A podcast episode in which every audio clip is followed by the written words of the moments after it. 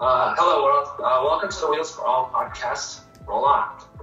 Wheels for All is a student led, nonprofit organization that has delivered over 100 bikes for low income families as part of our mission to provide free and reliable transportation for everyone. For our first episode, we are here with the wonderful cyclist Oliver Anderson from Denmark. He runs a website called Behind Handlebars. You guys should go check it out at behindhandlebars.net. Okay, so Oliver, uh, tell the listeners a little bit about you. What do you do? Yeah. Uh, first of all, thanks for having me on. Uh, I think it's such a great initiative that you uh, you guys are going on, especially watching here as a as a Dane, because uh, cycling is so much about our culture and how we get around, and seeing that uh, we really put that into good use for people who need it. That's awesome. Uh, but yeah, uh, my name is Oliver. I am born and raised in Copenhagen, the capital of Denmark in Northern Europe. And uh, I have a project called Behind Handlebars, which boils down to its essence is a project where I show my life from behind the handlebars of a bike by taking pictures. And I have uh, been doing that for a little more than five years now and uh, that has taken me to a lot of different places uh, that I never would have imagined that I would be. So it has been quite the journey, and it all just started with a bike here in, in, in my city of Copenhagen. That's that's really really amazing. Um, what inspired your love for cycling? Like when did you first start? And... I mean, here in Denmark, we basically learned to cycle as soon as we could walk. I mean, so it's it's it's a part of our culture. It's not a it's a part of our heritage. So when I started getting into biking on a regular basis was just to get to high school actually. I went to high school in the middle of the city and I lived in the suburbs and it was basically just it was easier, it was faster, and it was cheaper just to take the bike and, and the bike the seven kilometers. I'm not sure how many miles that is, but uh, that was easier. So I just got used to okay, I'm just going to do that for the three years that there's high school in, in Denmark in uh, summer and, and in snow as well and uh, then it just became a part of my daily routine to make it the the way we do things and easy to just bike for I don't know 10, 15, 20 kilometers a day easily. Um, so that kind of laid the whole foundation to why we why I bike. Basically, just because we all do it, and I've been doing it my whole life as well. Specific in relation to my project was actually a funny story because that was a moment that kind of put cycling into another perspective for me. Um, it was like a, a, summer day. I remember it quite vividly. That's the funny part of it. And I was sitting in my apartment uh, that I had with my ex girlfriend. And it was like a really hot summer day, and I was off from school. And I thought, okay, I, it's really good weather. I should do something about it. And I thought to myself, maybe I should just go and, and see some of the things that tourists, when they come to Copenhagen, they decide to see. And that would be, for example, the Little Mermaid, if you've heard of that.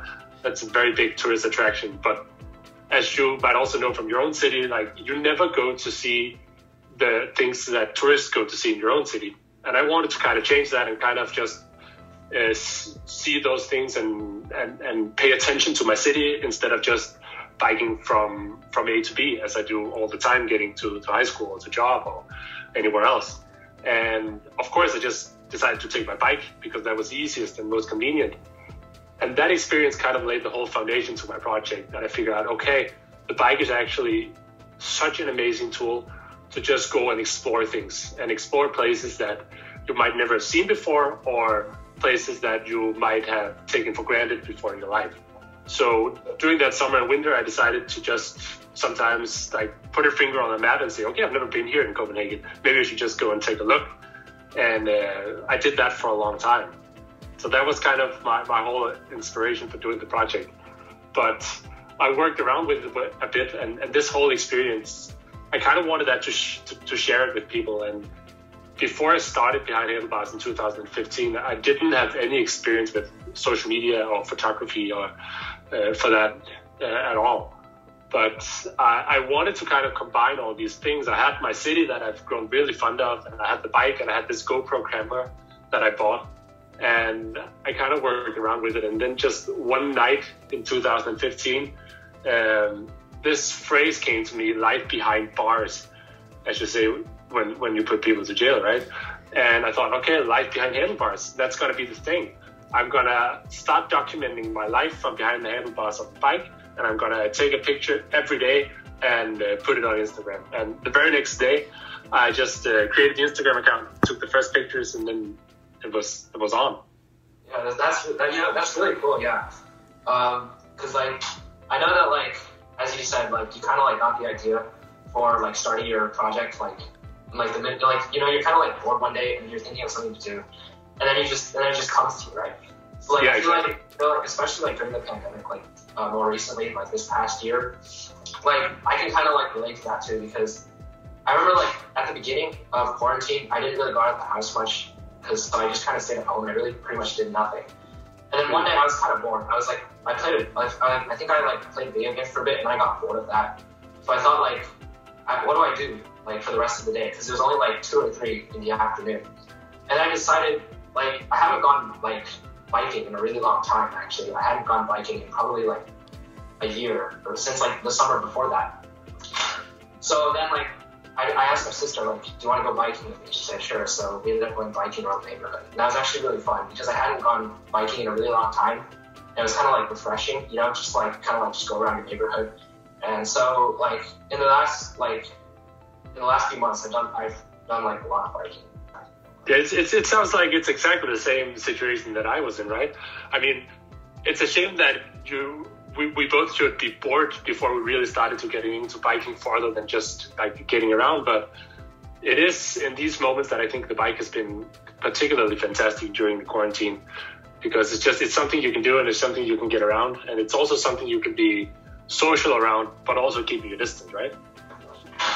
So um, you've been to a lot. I'm, I'm, sure you've been to like a lot of places um, while, while you've been cycling. So what's your what's your favorite place that you've traveled to? Uh, I mean, uh, there's really only one place that can top that list, and that's uh, North Korea that I visited in uh, the autumn of 2019. Oh, I mean, that's a whole a whole story in itself, really. But it's uh, fascinating and thought provoking at the same time, because of course you hear a lot about North Korea, and you see a lot about North Korea in the media, and you hear mostly bad stories about a regime that's run by a brutal dictator, and it's mm-hmm. deeply depressing to hear about a, a, a, people that is so suppressed as the North Koreans are. But I got in touch, or I, I met a guy that arranges tours to North Korea, and asked, he asked me, "Hey, do you want to arrange the first Danish bike tour to North Korea?" And he said, and I said, "Sure." I mean, I, I couldn't say no to that.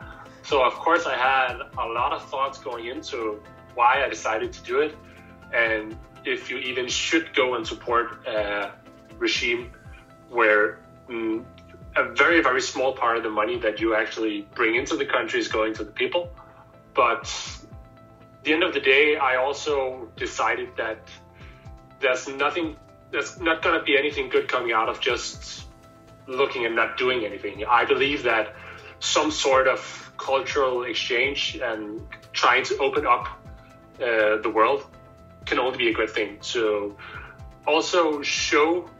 So that's kind of a two, two, two-sided thing. One part is to show to especially the Western world that North Korea is also 70 million people or how many that lives in North Korea. It's not just the regime, but people they also they go to work and they have a life and they go play basketball uh, with their friends. I mean, they do all that kind of things as well. Uh, but also for the North Korean people to show that not all Western people are are evil, and uh, because that's how they are kind of getting uh, indoctrinated to think. So I went into that and decided, okay, that's that's going to be my approach to doing it. And of course, it was an absolutely amazing experience for a guy like me that loves exploring new places and kind of this uh, wanderlust thing. I mean, there's nothing bigger than going to North Korea because there's so few people, there's so few tourists. So that in itself is just amazing. Uh, but not amazing. Uh, that's it's the wrong word. But if you take it solely at, as an experience and not as on the expense of so many people that has a really difficult life in the country, for me it was an amazing experience. uh, but also because the uh, nature is stunning. I mean, it's so beautiful, very mountainous, and we were there during the autumn with all of the different colors on the leaves, and we had it basically to ourselves, just biking around the countryside, seeing things that no Westerner ever has seen before. So that in itself was just a very, very big experience, both uh, culturally, but also in terms of cycling. Um, when you travel to different countries, like how long do you usually stay there for, bike around, and like take pictures and stuff? It's very different actually. Sometimes I just take out a day or two from my calendar, just contact like a local bike shop and say, hey, I have this project, can I borrow a bike? And I'll show some love on, on my social media to, to you guys because you're doing some cool things in, in your local way. and mean, I borrow a bike, go around. Uh, I plan at different different stops, but also just hop down an alley and see, okay, what's here. Uh, I do that the most. But for example, with the North Korea trip, it was a whole week. So it's it's very different, and I love the fact that it's possible to to combine it with uh, if I'm on holiday with my family or with friends or with my girlfriend, they all know that I, I, I want to take out a day or two to just go about and do my own thing. And if people want to join me, that's awesome, but they shouldn't feel obligated to do it because I know it's my thing. Yeah, so it's it's very different. That's that's really really cool. Um, where's one place you've always wanted to go? Oh, there's a number of places that I wanted to go. Um, talking cycling, I very much want to go to the Alps. I haven't been cycling in the French Alps yet, and that's a big cycling thing. And for every cycling maniac European, it sounds like the obvious thing to do. I haven't just been around to do it. Uh, but I also really want to visit uh, South Korea, no, South uh, South Africa. That's one place that I really want to go. So I think uh, that's on on the top of my list uh, for go to places. I want to go to Cape Town. Yeah, yeah. I kind of like I kind of like how like in like because like in Europe, like I feel like all the countries are like kind of like closer together. So like if you if you like lived in one country, you can just like really easily kind of just go to another for like maybe a weekend or something, and you can just like stay there for a little while and just like kind of like get to know the place. Like here in America, like it's really it's a really big country, and like there's not much like like we're like we're in the Midwest right now, and like it's kind of just like some big cities, and then there's like a bunch of nothing in between.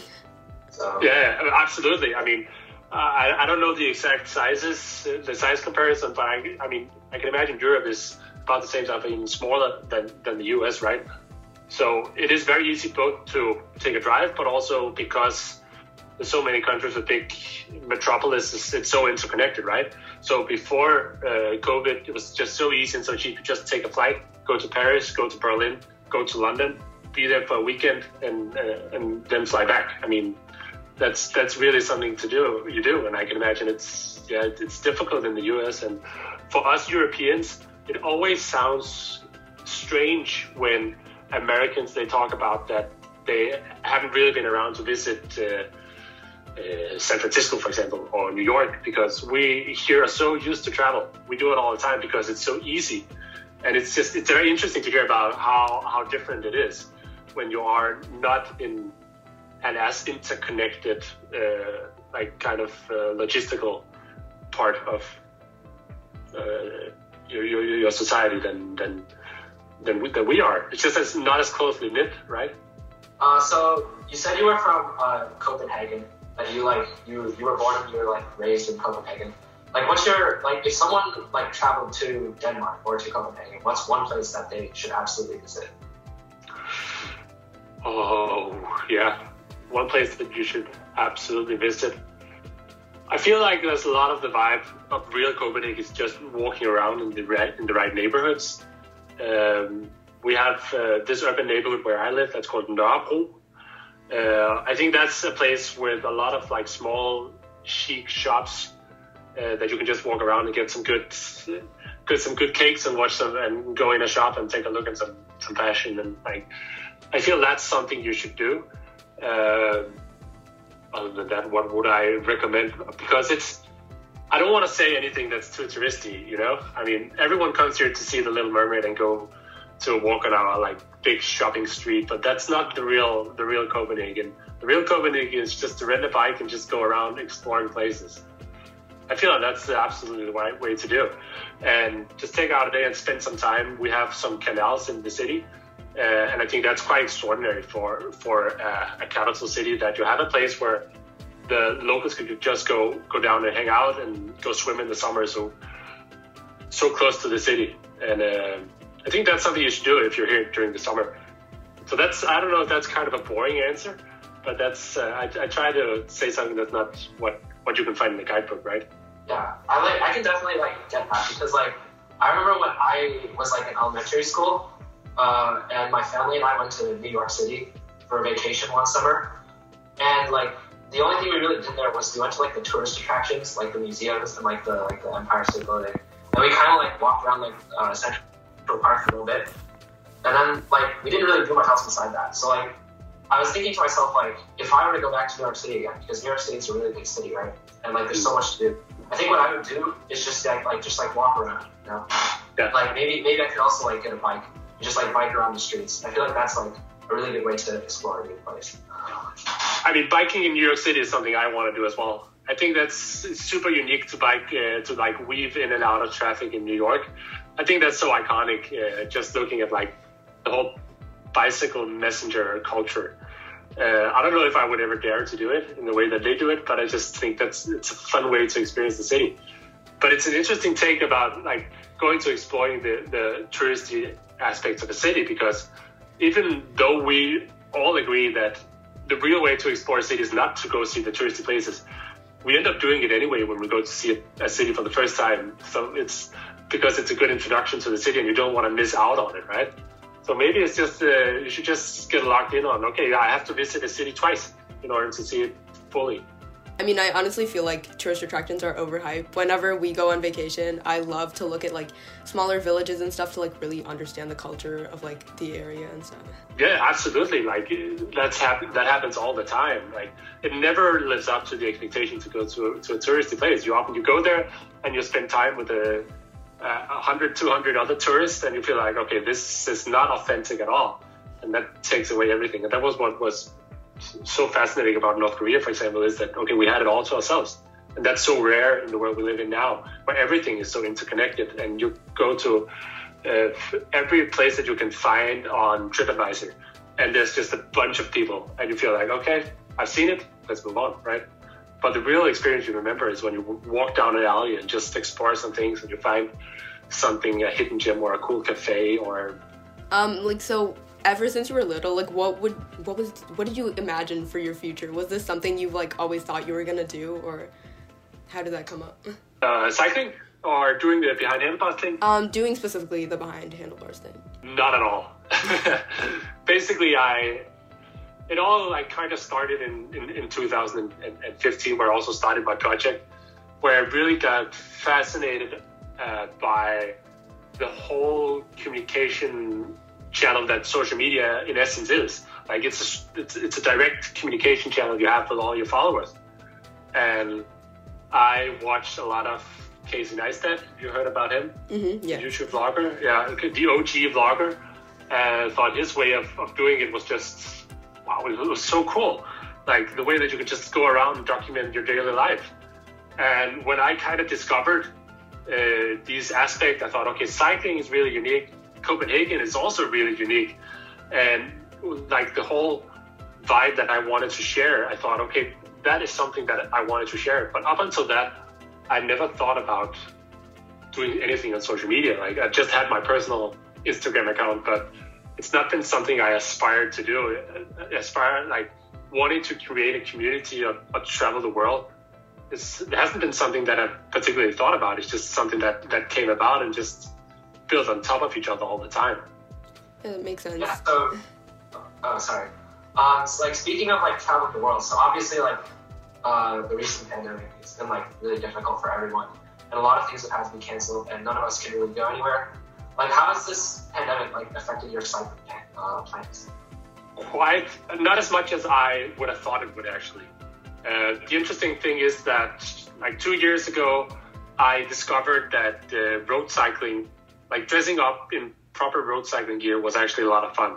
And the funny funny thing is that if you've asked me three years ago, if I could ever imagine myself being on a road bike and cycling gear, I said no, never, never, ever, ever.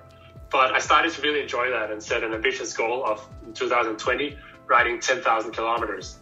And uh, in order to do that, I just had to bike a lot on the road. So in that sense, uh, the, the, the COVID situation made that easy because I just had a lot of spare time to just go ride outside the city, and that's that's a different kind of riding. And I think that's also one of the fascinating things about the bicycle. I mean, you can go a whole life, at least for me, and feel like you know the ins and out of it and what you feel like you get the most value out of from it. But then it all gets turned upside down, and now I just I do road cycling all the time, and I feel like that's what I am so turned on by with the bicycle, and it wasn't at all like that three years ago or two years ago. That was just go exploring and being social and get new experiences and not cycling for exercise or cycling for riding fast. Um, but it has, of course, affected my year. I had a lot of uh, events that I was going to participate in, both in Denmark and around the world. Um, I was in talks to go into France to do like a big cycling race there called La Marmotte, which is a really ambitious uh, amateur race. But also, I was in contact with uh, and some organizer wanted to get me to, to South Korea to do a bike race there, which was also really, uh, really, really interesting. And I just had to say, okay, this is not going to happen this year, but uh, I'm just going to have to try and do it in, in 2021 instead. If, and that's going to be possible. Right now, it's a bit unknown, right? I mean, the way you started this is like very, very inspiring. Um, do you have any advice for people who want to start something like this but are afraid to? Yeah, um, I mean, one advice that I w- was and am very inspired about is to take it back to Casey Neistat. Is uh, a quote that is ideas are easy, execution is everything, mm-hmm. uh, which for me is boiled down to the fact that you should just do it. Like just just try and then you'll learn along the way. No one is born an expert or world champion to anything. So if you're passionate enough about it and persistent about it just do it. Because for me i, I still have the very first pictures i uploaded to instagram on the instagram account today. So you can scroll all the way back five years and see how poor i was at taking photos and editing and see how far just doing something every day and trying to get better, how far that can take you. Uh, because that's really the essence of it. But also, I, I see from my perspective that a lot of young people, particularly, they aspire to become influencers or uh, getting paid to, to do social media. And that's awesome and all, but I don't think it's a very enriching life to just do it to do that living or aspire to do that living just for the sake of doing it because it's it looks fun because it's I mean it's not it's a lot of pressure. I'm not going to say it's hard work because being in a position where I am, I'm very privileged to get a lot of possibilities and uh, that a lot of people, uh, other people, I'm, I'm not getting. But if you put yourself out on the line and being yourself uh, on social media and wanted to make a career of that, I think that's psychologically, I think that's difficult, particularly for young people. And it's a very dangerous culture with the whole social media. And uh, it's something that I think is going to turn for the better at some point. And we are kind of reaching a, like a peak in our social media consumption uh, right now, where people want self gratification all the time, and that's going to be better. But I think my advice is don't want don't strive to become an influencer unless you have something you want to say or a way to do it that you think is relevant. There's got to be something more to it than fame because you're either gonna just be bad at it or not uh, interesting to, to, to follow or, or, or be around. But it's also gonna break your neck in the long run because you're gonna get so tired of it and that's gonna make you miserable. So yeah, that was kind of a, a few a few of my takes of, of being in this atmosphere for the past five years. Yeah, definitely. I feel like yeah, social media has become like a really big part of our lives, like even more than it was just a few years ago. Especially with something like like TikTok, like you can get famous really fast. So I feel like everyone's hmm. like trying to do that. So And I feel like I, I'm I'm a bit older than you guys, and I feel it's real. It's very unfair that you guys have been born into it, because I think that puts such a big pressure on you guys to just be on social media all the time. Like that's a culture that you're interconnected all the time, and you have to. I mean, you have to correct me if I'm wrong, but I have a younger brother who just graduated high school as well. And even though we are just, I mean, we're seven years, eight years apart, there's just such a big difference being born like kind of before the internet or being born with the internet that the way we are connected and what is what we individually feel is expected from ourselves from our peers and i think that is psychologically super tough to be a part of. Uh, no matter what you want to do with social media and how you do it i, I think it's a really tough environment. I mean, yeah, I really resonate with that because at Wheels for All, I work in marketing and with the social media, especially because I joined right when the pandemic started, it's really hard to make a connection online, especially because like you can't talk in person and stuff. And to make an impact with someone like with just one post, it's really, really important. And that is like quite a bit of pressure. It is, and you, you can always find someone when you work with social media or, or, or want to work with social media that is better than you or is doing something different than you. The thing is, there's no way of knowing if they actually are. I mean, you can look at some numbers, but you can't really know if they are. But you're just always going to be behind and always going to want to be better. It's it's never enough. And when I was working with my with Behind Handlebars full time, I mean, I feel like I have a somewhat healthy relationship with my social media account because I have managed to find a way where I'm not exposed myself. I mean, I don't have to think about social media when I'm out meeting with uh, my friends or going to dinner because that's not my that's not my signature. My signature is biking, so I can kind of put put it on the sideline for most of my time, so I don't feel that pressure. But still, there's always a pressure to better myself, and that is in terms of getting reaching more people or getting more likes and all these kind of things are really unhealthy to look at because what is enough when are you happy?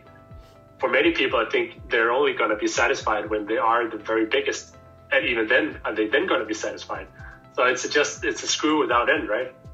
Yeah, I mean, it's a constant cycle, and even if you have a really good initiative, social media is something you always have to do. Yeah, absolutely, and uh, that's so tough. It's so tough to constantly be at work. So you have to find a balance, and it's, it's difficult. So, like, I'm sure you've like been to like a lot of places around the world, and then like in the process of doing that, like you've probably received a lot of like tips and tricks from people about like what to do maybe when you're traveling. So, like, maybe like what's like the best like tip or trick that you've ever got? Best tip or trick? One of the biggest experiences that I uh, it's not a tip or trick. It's just an experience that I got like kind of recommended. Uh, was when I visited Iran uh, in 2018 and that's also a place that's like kind of closed down, and that's what fascinated me about it. And um, it was we, we we we went a walk around the city, and then we found like this big mosque. And it's interesting when you travel in, in Iran. I mean, because then when you travel in Iran, everyone is of course uh, they are all Muslims, and uh, coming from Denmark, which is a highly atheistic country where we don't believe in God, it's more wrong to not believe to have a religion than just being Christian, for example. So um, we went to see a mosque and they came out and said, "Oh yeah, we really want to show this." And although that you're not a Muslim, um, it is we feel like it's our duty to show you the, the real like the real uh, the real Iran, the real local experience. Although we are not uh, Muslims. So we got into this uh, this big mosque and had to experience that and just see these crazy, incredibly beautiful architecture that a mosque is, and see how the local people they use it as also a place to relax and contemplate. And that was just something that I never had thought I'd experience and not at all thought that I'd see when I was there and gave me a whole new perspective on religion as well um, especially around the Islamic faith. And I think that's very healthy when you all live in a country that is as uh, as Denmark is, to kind of like put yourself in uh, and actually meet and see locals and how they practice their own religion. Um, but I don't know. That was just one thing that kind of spurred to mind. A lot of the time, I am kind of the odd one out because I'm the one who want to go cycling in weird places. Like people ask why do I want to do that. I mean, it's places that you're not supposed to go cycling. Either that being Tokyo or, or Los Angeles. I mean, people look at me like I'm crazy when I say, okay, can I, can I rent a bike and just go around biking around the city and explore stuff? And just, yeah, sure. I mean, yeah. So that's kind of the weird thing. Um, do you bike by yourself or do you bike with the team? Uh, when I go traveling, I often bike just by myself because my agenda is not having an agenda, if that makes sense. okay. I want to have that freedom of just being able to go around and explore exactly what I want to explore and change direction if I want to. And it's not as easy when you're with people. It's nice and also have company. And I ride a lot with company now that I've gone into road cycling a bit more. Uh, so that, that changes a lot. But when I'm in that mode that I want to go, okay, now it's behind handlebars time to explore the city, I prefer to do it alone. I also think like what you said about like like Iran, it's like really important because I know that like a lot of people say that like on the media, like you know countries like Iran, like Syria, maybe places in Africa, they're all depicted as like really violent, really like third world and like really like poor kind of, and like everyone there is just kind of like like suffering. That's what like that's like the image that you kind of create in your head. But like I've also like seen on like like travel channels on YouTube, like people go to these countries and like the people there, they're like really friendly and they're really like kind of like down to earth, and they're just kind of like living their normal lives. They're just living like you know, like kind of like the same lives that like the, the same life that like I live, the same life that you live. So it's really yeah, like, yeah. like you know, go go to all these places that most people would probably never want to visit, and just kind of like see like you know what's life like there. Exactly, exactly. I mean, I'm I'm totally fascinated by that, and uh, that's also why that I of course just wanted to to go to these places because I think it's it's so important to go meet the people instead of just taking the things we hear the media as the the, the everlasting truth. Uh, because of course you only hear one side of the story, and there's gonna be no doubt about that. Also, Iran and North Korea, for that matter, I mean, they got something completely wrong going on in the country regarding how the whole country is, is run and uh, the rules that they have. But if you try to take that like off the table for just a minute and meet with the people there, that will really enrich your life and give you another understanding and being able to see it from both sides when you then discuss it with people. And for example, taking Iran, the Iranians are the most friendly people I've ever met in my whole life.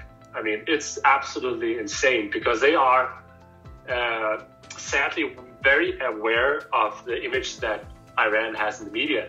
And they would love to have more tourists and more people to come experience the country because it, it's beautiful.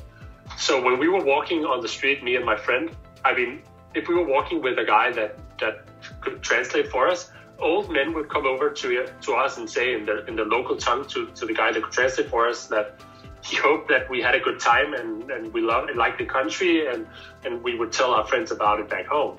And like it was crazy because when we when like when we got out of bed in the morning, we were like, ah, oh, it's a bit tough to be like the only white guys uh, in Iran because you really you really stand out, and there's a lot of uh, yeah, people just see you, and that's a privilege that uh, white people don't have in, in other countries. So it's it's very unusual for us to have that feeling. But when you went out on the street, you just instantly started to smile because everyone was so so friendly and so happy. So we could literally be home at night and feel like our like chins were were hurting because we'd smiled the whole day just because uh, I'm not exaggerating. It was crazy, and that's just something that you would never have thought. Like, who would tell that story unless you go there yourself and experience it, right?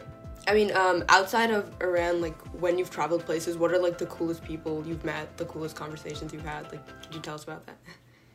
Uh, the, the coolest conversations, yeah.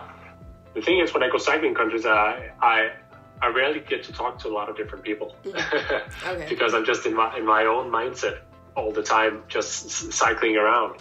So it's it's it's really it's really difficult. I was doing an exchange here in Taiwan, uh, where I also biked around the city there, and the Taiwanese are uh, not as Chinese as they are Japanese, which makes them really friendly and really uh, concerning about uh, about your like uh, how you are and that you're doing good and I think that left a big impression on me as well. But I mean, I, I gotta say the, the, the coolest conversation I also had was in Iran. Like people are so friendly, so we got in touch with, with a guy in that very mosque that I talked about that we talked with, and he agreed to say, "Hey, I'm going to show you around the next couple of days." And we went around the city, and he could talk to us freely about how he experienced the country and how they also drink alcohol, despite that it's it's almost a, a, a death sin to do it. I mean, the young people they still go around drink alcohol, and they are still as uh, Western as we are. They're just not allowed to express it and to like have that communication around how it is to, to be a local in a community that is so suppressing of uh, of any like liberty, if that makes sense, is really fascinating, really interesting, that really leaves a mark. And I'm, I'm mentioning that because it stands out over most conversations that I've had traveling because it's it's very unique that you get that kind of insight. Uh, most countries that you get to travel to are um, very similar culture wise. I mean, if I travel any place in Europe, I can imagine it's somewhat the same culture, despite that we live in different countries. I mean, we live in democracies and we have uh, a somewhat equal standard of living and do the same things. We go to bars, we meet friends, we play soccer. I mean, all these kind of things, right?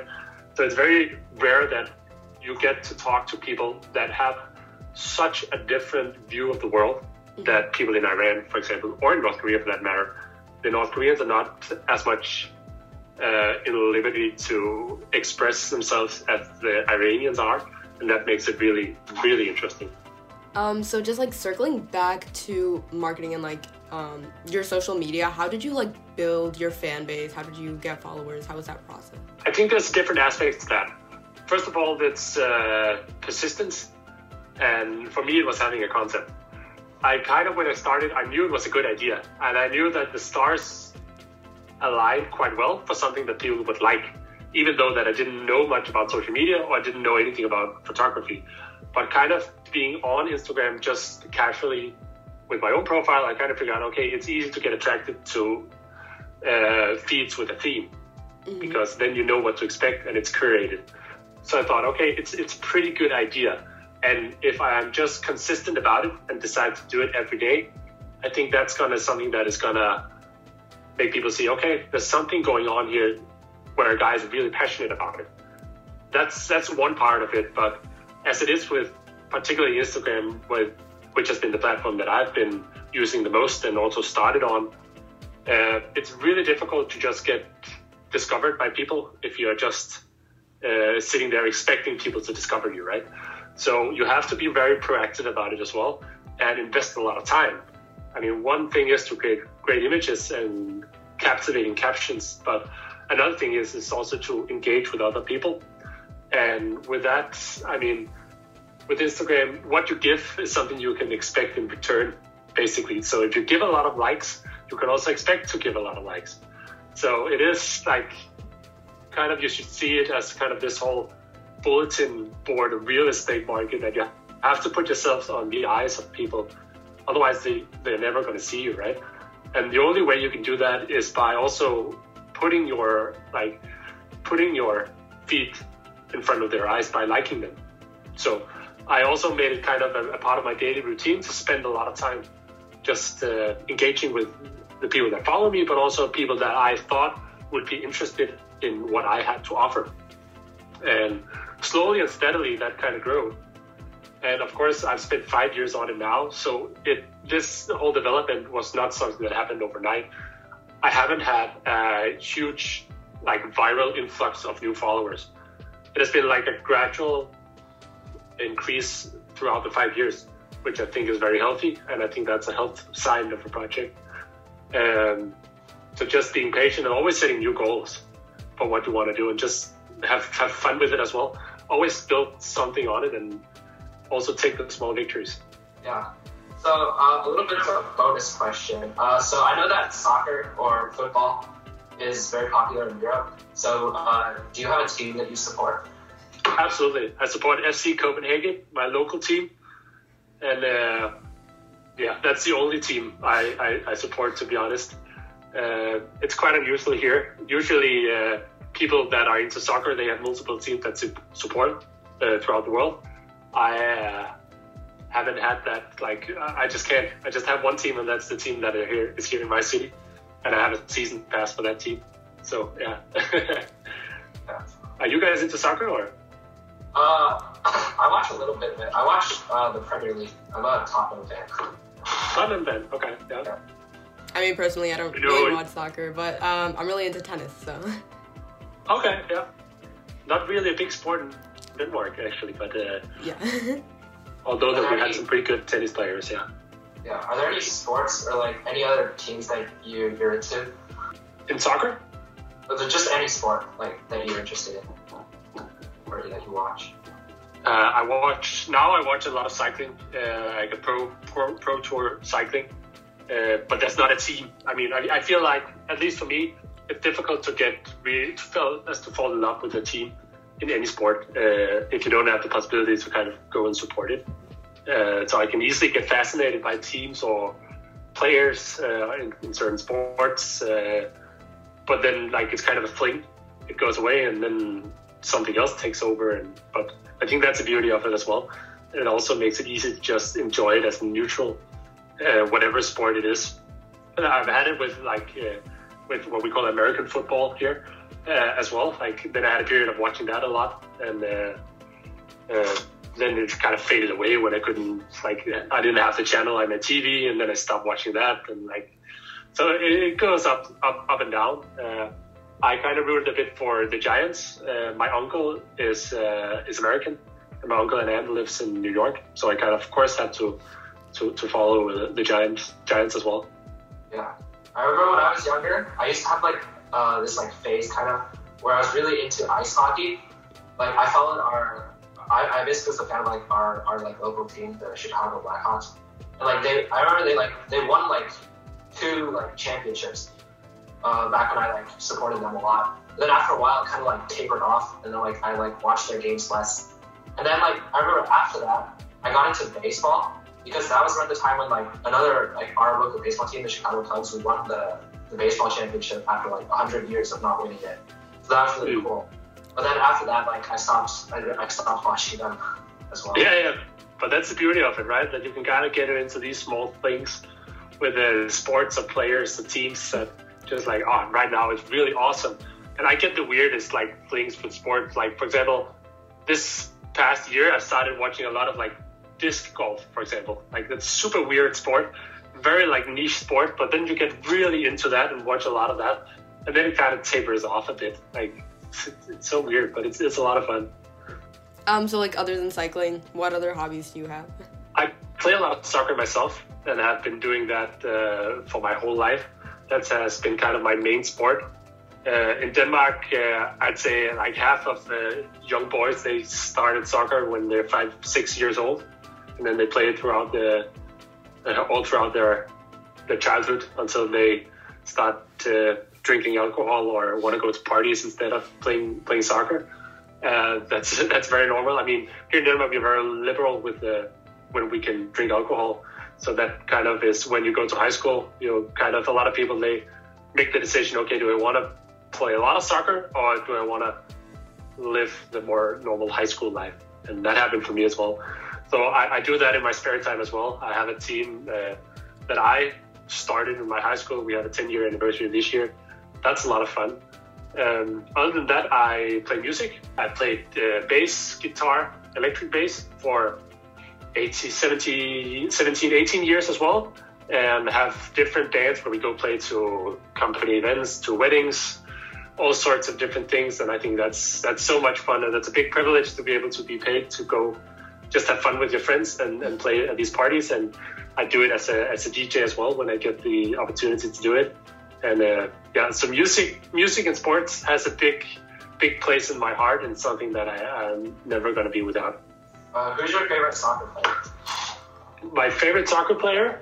Yeah. I'm I'm not gonna say like Messi or Ronaldo or, or one of the big guys. I think that's um, that's gonna be too easy.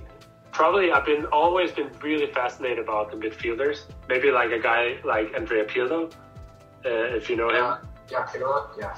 Yeah, yeah, yeah. Like this Italian legend, but it's also because of his whole way of life. Like when he played at the very highest level, he was still like smoking cigarettes when he played like, Yeah, the World yeah, I Cup I final. that. I was confused.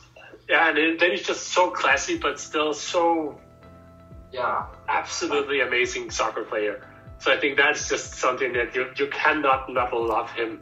sure. Yeah, he, he manages uh, Juventus now. Yeah, he does. He does. Yeah, he's such a character. Such a character. Uh, who's your favorite Danish player?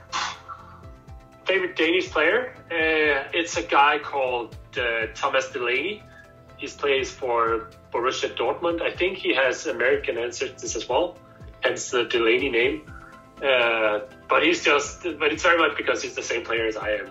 Plays the same position, and he played in my uh, in FC Copenhagen, my club, and also was in the youth department when he was promoted to the first team and then became captain. So like this whole Cinderella story, and he's on the national team now. Uh, it's just yeah, it's just really a fighter, but can also score goals. So yeah, he's my favorite player. Um, would you have ever considered like taking soccer and making it a career for yourself? I did when I was younger. Uh, when I was like 14, 15 years old, I guess. I think I played at the highest level that I played on. Uh, I was was in a team where we practiced three times a week and had a match in the weekends. And like, as I mentioned, that's also where you kind of have to decide, okay, which what what kind of life is that you want to live? Is it that you want to invest it all in in playing soccer and do that in, instead of like having this big social life outside of school. That's when you spend the time playing soccer, or do you want to uh, to have that? And that decision was quite easy for me. I didn't, I didn't like it. Just came naturally. Just like nah, I don't want to invest that much time into playing soccer. So I didn't want to. I didn't want to do that. But also because when I was little, I was quite small, a very like normal height. But when I got into like the uh, what is what is that called? Like the end of just before high school, I grew a lot, and now I'm two meters tall. I don't know six six foot three or four. I don't know how much it is. And so I'm very tall, not a very good height for a soccer player. So that also made it like, okay, I'm, I'm not gonna make it. Like I'm not I'm not built for this. I should have played basketball instead. You could you could be like a pretty good goalkeeper though. I could, yeah, but I mean, it, it's pretty late to start being a goalkeeper when you're 15, right? I should have done that when I was a kid. Then it could be really good. Yeah, you're right. Um, did anyone ever like discourage you from like being on the path that you're currently on? Because this is like I don't know. I feel like this is kind of like what people call like a riskier path or something. Yeah, no, not at all. Uh, I mean, one part is that I've always had very encouraging parents. Like I could do whatever I wanted, and I've been fortunate enough to the two things that I started on, like music and soccer, that my parents they took me to. I've liked that, so I didn't have any reason to like stop, or they didn't have any reason to disencourage me to do it. Uh, it has been very easy, and of course they wanted me, they wanted to pay for it and pay for the lessons that I had to do to, to, to play music and all that. Uh, in regards to Behind Handlebars project, is something that I started besides my university studies. So it's been like a hobby project on the side for the whole time. Um, so that has kind of made the decision easy to just keep it going because I was I knew that I was on a path to where I wanted to be. I knew I wanted to get a master's degree in something, and having the Behind Handlebars project on the side was just uh, initially was just a fun project that I could do, and then turned into like my part-time profession. That I was part-time studying, and then part-time I did Behind Handlebars on the side, where I tried to also make this like small business around it, where I sold my pictures as posters, and I did some merchandise and bar tape, and kind of create like a more uh, a more of a brand out of it. And I was enabled to do that besides my studies as well and invest my time so I didn't have to have a, uh, a part-time job on the side. But we also very like we're very privileged in Denmark because we get paid by the government government to study. So a lot of people they don't like it's not necessary to have uh, a full-time job on the side of the studies as you are in a lot of different places. Like we can get education for free and we even get money to, to, to study on the side. So that's a crazy, crazy situation to be in. And then of course, what was enabled me to, to continue working as much as I did on Behind Handlebars because I didn't need to have an income on the side. That's really amazing. I feel like a lot of people get discouraged from taking paths like that, but um, it's really cool that you had like a really encouraging experience. Yeah, yeah, but it's also because it, it was an easy decision to make. Like I didn't have any uh, discouraging factors. Like I come from a, a very homogenous family and a very like living in the suburbs of Copenhagen. Copenhagen, we didn't need anything. Uh, we had a really good life. So in that aspect, I, I didn't have to compromise. And I feel like a lot of people they are they need to give up on their, their dreams or, or decide to invest their time differently because they simply need to in order to make money or get an education or, or something like that. Uh, but in my life and in my privileged life in Denmark, it's just we have that possibility to just go pursue something on the side and uh, just be on the path to being where we want to be, uh, despite that we have something that we also do on the side that might be more interesting, uh, might be our number one passion, because we don't have to uh, invest and get in debt when we when, we take an education, right? So we also allow ourselves to do it. I mean, I I had a good friend. I visited a friend in Los Angeles that, that studied uh, a year in uh, UCLA, and his classmates they just had such a different attitude towards the studies because they paid for it. So like, it's very normal when you're university in Denmark to just skip a class and be like, ah, I don't feel like doing it today. But his classmates were just like, I'm not going to skip a class because every class is like two thousand dollars if you make it up like that. So of course I'm not going to skip a class. It's insane. So it's a whole different attitude, right? It's it's your path to doing something else, and you don't want to don't want to waste it, right? So we can have a very like relaxed attitude towards our studies because it's free. Yeah, I feel like over here, like a lot of people definitely have a lot of like passions or like things that they want to do, but it's obviously not possible for them because they have to like take in like like financial like concerns. So it's really nice to like over there, like you guys can just like kind of like just like have like support from the government in order to like pursue what you want to do. Yeah, absolutely. But but still, I feel like Americans are better at uh, at least trying to grab the opportunities ahead of them than we Danes are, for example, because we are we have this weird thing in Denmark. It's called the, the law of Jensen, uh, a very Danish thing, uh, which is like an unwritten rule that you shouldn't go around bragging about what you do. Like a very good example of that is when you're in LA. Uh, at least that's what I experienced. People they like they say their profession is what they aspire to be. For example, I'm a I'm a screenplay writer, but in reality they work at a coffee shop. but in Denmark, people would turn it the other way around and say, yeah, I work as a barista, but downplay what they actually do. And it took me a while before I recognized myself as uh, working on social media. And I still hate to go around saying that. Like, we have this humble attitude towards it, which is really like, it's not really good because you should be, uh, it should be okay to, to stand up for who you are and what you do. But we just have a culture here where when you shouldn't go around bragging about what you do, which is why I rarely go to a party when I meet someone for the first time. And the first thing I say is I have an Instagram with 46,000 followers, and that's my main profession. It was easy for me to say, no, I'm a full time student. And then when we got talking, I would say, yeah, I also have this on the side. It could come up casually. So I wasn't the one bragging. That's really weird, but I feel like Americans are better at just acknowledging who they are and that makes it easier to like kind of telling yourself, enabling yourself to pursue your dreams because you're saying, yeah, I, I, this is what I do, this is what I want, this is who I am. I mean, yeah, that's that's really cool. I agree. You should always be proud of what you do, of who you are, and that's kind of like what this podcast is for. So you can showcase like what you're doing, and it's really yeah, really yeah. inspiring. well, that's all for today, guys. Um, thank you everyone for tuning in. If you enjoyed this podcast, please follow us on Instagram at Wheels for All, and check out our website at www.wheelsforall.org. Thank you so much for joining us today on our Roll On podcast, Oliver. Um, it was out- absolutely my pleasure. Yeah. Um, check out his Instagram at Behind Handlebars and his website at behindhandlebars.net. Anything else you want to plug in here? No, I, uh, behind, Handlebars on Instagram. That's my uh, main platform. That's where I invest my the most of my time. Um, see you all next time. This is Trey and David signing off.